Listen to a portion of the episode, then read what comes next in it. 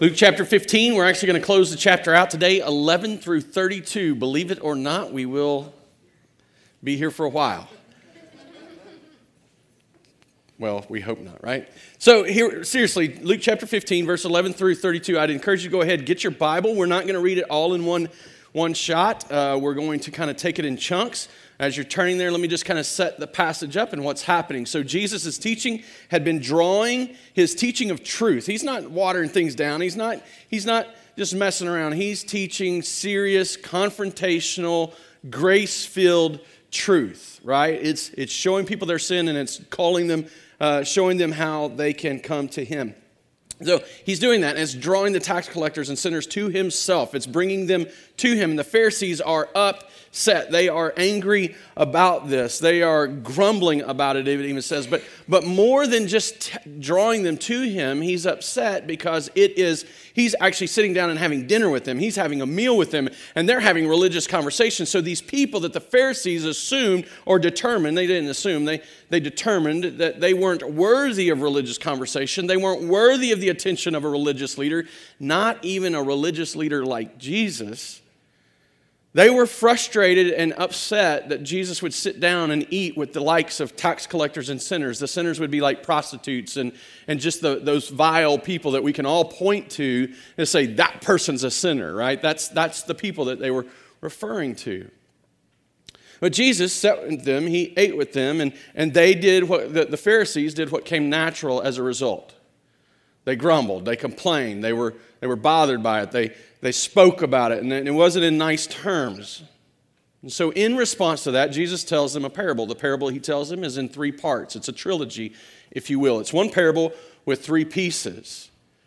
And we've studied that parable over the last two weeks. So today the, is, we're studying the third piece. The first part of the story is the lost sheep.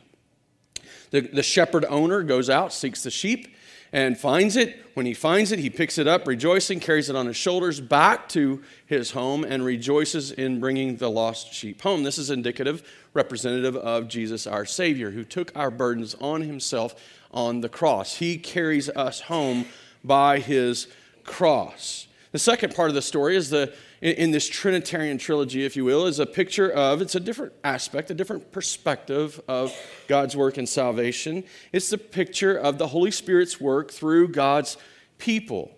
He'd always been making himself known through his people, by his word, through the power of the Holy Spirit, but through his people. In, in interacting with the Jews, he had done that. And even in the church, we see that that's what he has intended to do. We are to be the light in the world. That light comes from God dwelling within us. And so we see the woman who's lost her coin, and one out of ten, and she goes seeking. She will not give up until she find it finds it, and when she does, she celebrates. Just like God's people would celebrate, God's people celebrating by God's Spirit the finding of those who have been lost and reunited to them. And while these, these two pictures, or these two parables, parts of the parable, I guess I should say, give us a distinct perspective of God's work in salvation, there is one theme. There's one thing that unites them. God seeks out his people to save them from their sin because it is his joy to do so. That's been the main point two weeks in a row. And truth is, is that this gospel theme is expressed all over the scripture. It's everywhere. But it's probably no clearer than it is right here in Luke chapter 15. And, in, and as we see that happening, as we study now this third installment of the trilogy, there will be no shortage of rejoicing. There will be no shortage of celebration. This gospel theme saturates this whole chapter. It's filled full to overflowing with this gospel goodness that God rejoices in saving sinners. That's what he does. That's the work, that's his heart. That's the work that he set out to do. Today in the passage, we get to see something happen. You see, Jesus has been saying, he said it in uh, two, two different points. He said that God rejoices over the repentance of one sinner. Over the, oh, he doesn't rejoice over the 99 sheep that are still in the flock. He rejoices over the one sinner who was found, the one sheep who was found, he rejoices. The one coin that the woman found is, is representative, it represented finding, finding God's lost people. It says that there was rejoicing in heaven in front of the angels. We're going to get to see that rejoicing. We're going to get to see the picture of that rejoicing. But we're not just going to get to see the party take place. We're going to get to see the other side of things. You see, we've been looking at this salvation from the work that God has done. And today we're going to get to see the response of a sinful man repenting, being that repentant sinner who God rejoices over. So we're going to change up the wording just a little bit. The wording of our main point, still same idea, still same perspective, but just slightly different. God receives repentant sinners as his children, not his servants, and joyously celebrates in doing so. In the previous two stories, it was God's work we focused on. Jesus represented the seeking shepherd. He picked up the sheep, he carried it home. Repentance is pictured simply the sheep didn't run away. he, he lost it, he, he lost himself. He could do nothing to save himself. And when the shepherd came, he didn't run away. The Holy Spirit, empowering and leading his people, did all the work in the parable of the lost coin. The coin has no ability to, to find itself. All it can do is lay there until the light shines on it and it reflects that light so that the woman could find it. But as you'll see in this text, as you're going to see in this text, the repentance portion, the, the action out of that repentance comes even clearer, it comes even brighter. Now, make no mistake, we're not challenging God's sovereign work in salvation. It's not what my intention is to do. But, but, but, having seen it, having seen it clearly laid out, there's no sense in, in always having to relay that foundation, right? So, so now we can take a, a look at a different part of this perspective. There, there, there is a reality that, that real action comes out of the heart that has been found, right? There's real action that, that results, that, that's a response of a heart that has been found. I think it was Pas, uh, Blaise Pascal that as he came into salvation and he's understood that he had been begun to seek God, he was convicted by the Spirit with the, with the reality that you only seek me because I found you. Like he only was seeking after God because he had been found. This action is always going to be secondary. It's always going to be a response to the seeking and, and, and finding of God. When someone's heart is taken over by faith and repentance, they're then going to be led to begin seeking. They're going to seek the one who actually sought them. That's what's happening. And all of these parables have to be taken together to really see that aspect. We can't isolate this one parable today because if we do, then that's, that's, that's, well, that's not doing justice to the text. That's not interpreting the Bible for all it's worth, simply trying to prove a point of our own. Well, what doesn't change in this? There's one thing that doesn't change through all three parts of this trilogy. Our Father in heaven rejoices. Our, our God rejoices. Heaven celebrates when repentant sinners return. I love the way this ends. Uh, you'll see the passage in a second at the very last verse of this chapter where the, the story ends. It was fitting to celebrate. It's like we had to, It was the right thing to do. Whether God is seeking, whether God is receiving repentant sinners, whatever He's doing, He rejoices and heaven celebrates. So if you go home with nothing else today, while we work through this passage, I hope you'll go home with this. God receives repentant sinners as his children, not his servants, and joyously celebrates in doing so. He rejoices in this. Well, let's see this play out. I don't want you to just take my word for it. I want you to see it play out. We'll begin reading in verse 11. We'll read a chunk of it. We'll stop. We'll kind of look at it, deal with the nuances of it, and then we'll move forward. And he said, There was a man who had two sons. And the younger of them said to his father, Father, give me the share of property that is coming to me. And he divided his property between them. Not many days later, the younger son gathered all he had, took a journey into a far country, and there he squandered his property in reckless living. And when he had spent everything, a severe famine arose in that country, and he began to be in need. So he went and hired himself out to one of the citizens of that country, who sent him into his fields to feed pigs. And he was longing to be fed with the pods that the pigs ate, and no one gave him anything. So in this in this first little block, this part of the outline I would call the younger brother rebels, right? So we see this rebellion. We see it take place. The, the younger brother, the first of three characters that we get to meet, represents the tax collectors and sinners. You got to remember, this is not an isolated event. This is not an isolated story. Jesus is telling this story because he was being confronted, he was being criticized for sitting down with tax collectors and sinners. These, the, the, this rebellious son represents those sinners. You'll see it play out and all the characters exemplified as we go through it. But th- just take my word for it at this point. That's who they are.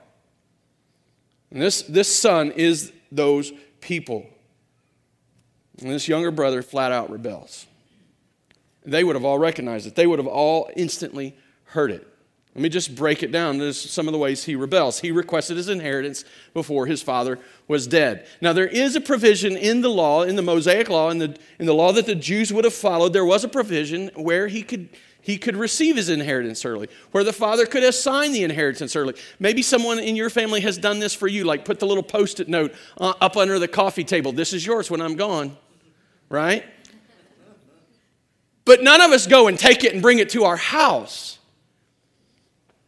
And I think it's, I think even we recognize that it's rude, it's improper for someone to go up, hey, you know, I know I'm going to get that when, I'm, when, when you die. Although I, I guess I've, I've heard uh, my wife and her brother argue over the baskets and the, the Longaberger baskets and the cars that their parents collect. It's really kind of funny, but, but they're doing it jokingly. Nobody's trying to take them and sell them right now. They just let you know that's mine when you're gone that's what this that's what this son did. He's like, hey, eh, I, I don't want to wait for you to die. In fact, really what he's saying is, when you stop and think about it, is I just wish you were dead because I want your stuff. Don't you? I, I, and, I, and I'm not patient enough for you to die. So I'm not going to wait for you to, to assign it to me. I, I need you to give it to me now. And the father does something that would have been unthinkable to these Pharisees. He divides the property and he gives his youngest son his portion. And the actual meaning, uh, the actual translation or literal translation is give me what would fall to me. Like, give me what isn't mine and I don't really deserve yet, but I believe belongs to me on the day of your death. Give it to me today. So I wish you were dead so I could get it. So he requests his inheritance before his father's dead. In fact, wishing his father was dead, longing for his father's stuff. And then what happens next? He liquidates it. It's like he puts up every, just a few days later, it says. Like he, he's just now kind of understanding what he has. He probably just finished his inventory. And here he goes. He sets everything out on the front yard and has a yard sale. He's like, oh man, I got to get rid of all this stuff because I need the cash. Because his heart is to leave. His heart is to be gone. He, he has a place to go. He has a, something to do. He liquidates everything. So here's what would have happened. In the law, the, the older brother would have gotten two thirds of the, of the possessions. The older brother would have got the largest portion of them. The father gave him a third of all of his possessions. He sets them out on the front yard, has this yard sale, liquidates everything, takes the cash, and goes. He left this is going to be a theme all the way through. Sin is always dividing, it always divides. You cannot think that you can sin and in some way result in reconciliation or bringing things together. It's always destructive, it's always divisive, it's always hurtful, regardless of who is doing it. And that sin divides. So not only has he wished his father dead, not only has he valued his father's possession more than he's valued his father, there's another nuance to be seen. He's actually seeking an identity other than the son of his father. Sin breaks relationships. He doesn't want to be his father's son anymore. He wants independence. He wants his own identity. He wants to rule himself. He wants, some, he wants to be his own authority. So he liquidates everything, cuts all ties, and goes. And he spent everything on nothing and was left pen- penniless. He didn't have any regard for his father at all. So much so that he didn't put anything in reserve, he didn't set anything aside. He didn't think, oh man, I don't want to be rid of this one thing because it reminds me of home. He spent everything he had on nothing. It says that he, that he spent it recklessly. He was out partying every night, in the, in the clubs, dancing, buying prostitutes, until he's penniless. Flat out rebellion. This is what he had done. And, and here's, here's the thing when this famine hits, he notices the need more than ever. He notices now, suddenly, now I've got a problem. Like he was faced with this, this one economic truth, I guess you will, if you will. If you spend more than you make, at some point you run out and you have nothing left but debt. You have nothing left but need. And that's exactly what had happened with him. The irony here in all of this, I think, is the famine hits and he finds out how desperately needy he is. He's confronted with the reality of how desperately needy he is. The irony of it all is, is that he goes to this man to be hired out as his servant to, to feed pigs. Again, the, I, I don't think our, our English text is, is giving us the clearest definition or the clearest translation. It could. It says that he hired him out, but that word, hired, it's the same word in the Greek that he glued himself to him. So here's this kid who's running from his father, who's seeking his own independence, who's seeking to run away, be his own authority, who doesn't want any connections to anything of his past. And suddenly he's faced with this fact that I am in need and I can't help but glue myself or bind myself to this Gentile man and his pigs. Irony of ironies. But before we move on, I just I want us to see how far reaching this is in our own lives. I think it's easy for us to see how this plays out in the life of tax collectors and sinners, people who it's easy to deem are sinful. It's a little more difficult to get personal about it. The truth is, is every sinner is guilty of these things. The heart ruled by sin seeks to establish its own identity. And just like the younger brother was dissatisfied with, his, with, with being his father's son, we aren't satisfying with being creations of our Creator, our children of our God. If we were satisfied with this identity, we wouldn't be pursuing so many others. It's all through the text of Scripture. You see it happen over and over and over in the Old Testament. But even today, even today, we're more willing to say, I am so and so's husband, I am such and such father, I am this or that's brother. This is what I do for a living, so this is who I am. And I know it's not culturally normal and doesn't feel right to even think about out loud, but how often do we introduce ourselves as children of the King? How many of us, that's the first thing people learn about us? Because a sinful heart is never going to be satisfied with the identity assigned to it. We're always going to be seeking to identify ourselves by something we have deemed worthy of us. The heart ruled by sin seeks to live under its own authority. See, just like the younger brother, we all desire our independence. Again, over and over, examples are given in Scripture. The Israelites were a stiff necked people. In the book of Judges, they everybody kind of did what was right in their own eyes, it says. Adam and Eve, one command, one thing withheld. Nah, it's not good enough. Look at that fruit. It's good to eat. It's going to make me wise. God can't possibly know what He's talking about in withholding it from us. I'll reject His authority and live by my own. Give me the fruit. See, here's the reality. This is a hard lesson to learn. There's always going to be an authority over us. Always, always, always. We, we, we, we, we prize independence in our culture. We, we, we elevate it to some nth degree as if it's one, some trait that we're supposed to be looking for in people and supposed to be uh, uh, uh, uh, uh complimenting in people. We were created to be dependent. There's none of us that have the strength or power within ourselves to be fully independent. We will always be glued to something. In the words of Paul in, Romans chapter 6, we will either be slaves to sin or slaves to righteousness. We will either be glued to sin and ruled by it, or we will be glued to God and His righteousness and ruled by Him. There is no choice, there is no other third option.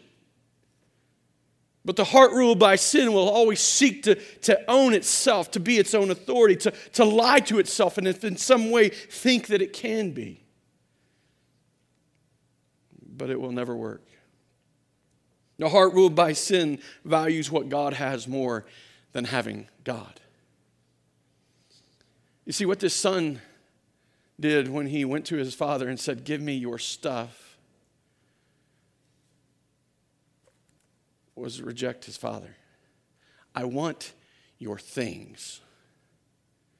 This is exactly what Paul's talking about in Romans chapter 1 when it says they exchanged the creator for the creation. They displaced the truth with a lie. They worshiped created things rather than the creator. The heart ruled by sin wants what God offers without, without having to deal with the God who owns it. Like we want the good, right? We want the blessings. We want what's we think we deserve, what we think is ours. But we have displaced God, Creator God, Heavenly Father. We have displaced Him with a bunch of little g gods that were created by Him. Because we want what He made more than we want Him. The heart ruled by sin will never find satisfaction. See, just like this younger brother didn't get what he wanted by going out on his own, no one will. We will only ever pursue that next thing will always be empty, seeking constantly to try and fill that desire in our heart. The truth is, whether we like to admit it or not, and I speak of myself first, we are not better than the younger brother. Now, the Pharisees listening to the story were blind to this. And they would have heard this and they would have been at this point, at this moment, they would have been thinking something like, that's exactly what he deserves. He's getting what he deserves. He rebelled. It's his consequences. Let him, he made the bed, let him sleep in it. Stupid sinner. Leave him there to rot. But Jesus is about to change it up. You know the story goes a little different than this, right? So we pick it up in verse 17. But, there's a contrast word for you, but things are about to change. But when he came to himself, he said, How many of my father's hired servants have more than enough bread, but I perish here with hunger? You see, the testimony of his father's generosity, the testimony of his father's heart, the testimony of, of the, the, the hired servants, the testimony of what his father had done for other people rang in his heart and rang in his mind. How many of my father's hired servants have more than enough bread? They don't just have enough, they have more than enough. I will arise and go to my father, and I will say to him, Father, I have sinned against heaven and before you. I am no longer worthy to be called your son. Treat me as one of your hired servants. And he arose and came to his father. The younger brother repents. So the younger brother rebels. Now the younger brother repents. He comes to himself. He, he realizes, wait a minute, what a fool I am. What have I done? What was I thinking? So he gets up and he goes to his father. What's happening here is he has a change of mind that leads to a change of heart that goes to, to, to a new change of, or, or to a change of action. Does that sound familiar for those of you that have been here with us through this study of Luke? How have we been defining repentance? Repentance is a change of mind that redirects the affections of the heart and results in a change of actions. That's what we've learned. As, as Luke has shown us over and over and over, the importance of repentance, as Jesus has taught and preached repentance, that's what we've learned. Let's just see how that breaks down. The, the younger brother's mind is changed. He recognizes how foolish he's been. He, re- realizes, wait a minute, what was I thinking leaving? What am I thinking spending everything? What am I? I'm, I'm in need. Who in the world ever thought they could be their own authority? Whoever thought they could ultimately and truly be independent? What was I thinking? He has this change of mind that leads to a new affection in his heart. Before, he wanted to be rid of his place in his father's house. Now, any place will do. He begins to desire a place in his father's house. But he recognizes, now he recognizes, I don't deserve the place of a son. I'm not so arrogant today to, to, to ask to be a son. A gutter in heaven will do, right? So he, so he devises his plan. This new affection leads to action. He doesn't stay in that distant country, he gets up and goes home. He devises a plan, prepares a speech, gets up out of the pigsty, pig slop, and begins walking home. He quits rebelling against his father and begins returning to Him. In repentance, rebellion will stop so that we can begin to return. a couple things I want to point out just before we go any further.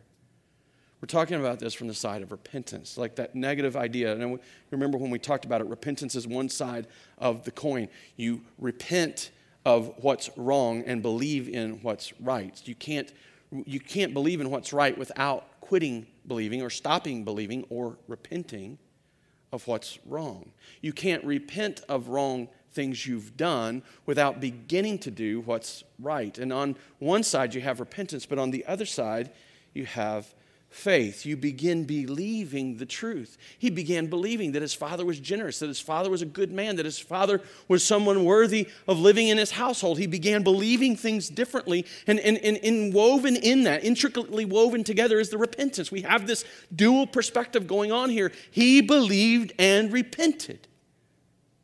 Well, look, he's still being selfish. Even in his believing and in, even in his repenting, why is he going back? Because he's hungry. He's in need. He still wants what the Father has, but not willing to understand his broken relationship or even own his own identity. And you could say, well, that's humility. Or you could say that's not knowing just how generous his Father is. It's really a false humility. Still a lot of arrogance. But before we get too hard on him, let me just ask who of you approached the Father in heaven? Your initial approach, your initial repentance, and it wasn't all about what he had to offer salvation from hell. eternal life. These are good things, they're great things. It's things we promote, things we long for. But we will not have them without having the Father. And they would be meaningless without Him. So let me just, this isn't the point of the sermon necessarily, but, but, but a point of application maybe is don't be, don't be shied along for the things He offers. Just don't think you're ever going to have them if He's not intricately, completely center front, front and center. See, to be fair, the same way that, that our sin is characterized by this younger brother, our repentance is as well. Ill motives, selfish, arrogant. But there's this beautiful moment that has been coming. And really, the heart of this parable, the reason Jesus talked about this younger son, was not just so that he could con- compare him to these tax collectors and sinners, but so that he could show the beauty of the love of this glorious Father. See, the Father is going to restore this boy. The Father is going to make him a son again. We see it happen. We pick it back up in verse 20. It says, And he arose and came to his father. That's the first part. But while he was still a long way off, his father saw him and felt compassion and ran and embraced him and kissed him. And the son said to the father, I have sinned against heaven and before you. I am no longer worthy to be called your son, but. You notice the speech didn't go so long in this one. There's a whole phrase missing. But the father said to his servants, Bring quickly the best robe and put it on him, and put a ring on his hand and shoes on his feet, and bring the fattened calf and kill it. And let us eat and celebrate. See, this is where things go absolutely crazy. Like the, the, the, Pharisees, they would have been all right with the idea of this son languishing and, and rotting in some pigsty because that's what he deserved. They would have been okay with the idea of him coming to his senses and coming back and thinking, okay, I've got to just be a servant. I've got to pay back what I've done. But here, the Pharisees would have been blown away. Their eyes would have just popped out of their head. This son begins his journey home, but while he's a long way off, He's in a distant country and now he's still a long way off. It's not like he got to the front gate. He's a long way off. It demonstrates that the Father was looking for him. He'd been watching the horizon for him. When he sees him, he runs to him, he kisses him, and he, and he begins giving commands to his servants to demonstrate to them and everyone else he isn't going to think of this man anything other than his son. Listen, this is so, this fills my soul. Our Father in heaven isn't looking for servants, He doesn't need you to serve Him. He's looking for his children. He's seeking for the return of his children. You, in believing and repenting, do not come back into service, you come back into childhood. You are children of the King. And yes, we serve him, but not because that's our assigned duty, but because it's our pleasure in serving the one who sought us and found us and loves us. He doesn't need you to be a servant, he longs for you to be his son. That's the beauty of the gospel. That's the beauty of this father who ran to his son. He took the shame upon himself. This is not dignified. This is a man of position and piety. He had servants and he had wealth. He would have been looked up to in his society and into his, into his city. He would, have been, he would have been revered. And here he is. He's wrapping his robes up and he's running. Who's, what's he running for? That no name? That kid who should be in his slop? What's he doing running to him? And he's kissing him. He touches him. He, whoa, whoa, what's going on?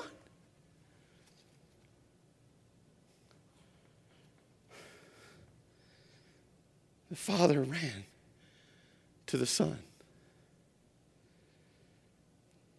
And the father bestowed sonship, not shame. Immediately, he's kissing him. He's hugging him, holding. And he turns to his servants, and hearing that repentant confession, that's all he needed. And he turns to his servants and he says, Hey, go, go and get the best robe. That's likely his own robe. You know who owns the best robe in the house? The one who owns the house. Ask my sons. I got the best robe. That's true. Go get the best robe and put it on him. Go get a ring. You see, in, in that culture, that, that ring would have signified the relationship and authority. Like when they sealed things, they would have pressed it into the, to the wax. Like he's not just saying he's my son, he's saying he has authority in my house and over what's left. You know, the two thirds that this arrogant, selfish, sinful, rebelling son took? That, that one third that he took and left two thirds over? That two thirds, the Father is saying he has authority. There's no shame. When there is repentance in the heart, when there is faith in the one, there is no shame. The Father bestowed sonship, not shame. And he says, put shoes on his feet. See, in that day, the servants, they didn't, they didn't get to wear shoes. But the masters in the house did. The father took the hit, the cost, if you will, was he bestowed sonship. He, he, he gave the son back what he had rejected or what he had rebelled against. But it isn't done. The father rejoices. Kill the fattened calf. If, you, if you're familiar with it, it's like Kobe steaks tonight, right? Like Wagyu beef all around. We are going to have the best dinner ever. This, this, this cow would have been saved. It would have been, would have been held for some special occasion. And this is the beautiful picture again of the gospel. the God who is our Father rejoices when sinners repent. What the Father in this story has done for his rebelling and repenting Son, our Heavenly Father God does for every rebel who repents. Man, it's been my prayer all week. Actually, it started, uh, it, it's, it's every week, but these last three weeks, I've been intentionally praying, purposefully praying that the rebels that sit in this room every Sunday hearing these words would repent and that they wouldn't find shame, would find a father who rejoices in giving them their sonship and restoring them to a relationship to himself. God receives repentant sinners as his children, not his servants, and joyously celebrates in doing so. This is his heart. This is what he has been about doing since Adam and Eve first rebelled in sin against him. What the Pharisees were grumbling about is the very heartbeat of God. What it demonstrated is that they were much farther than they realized from him.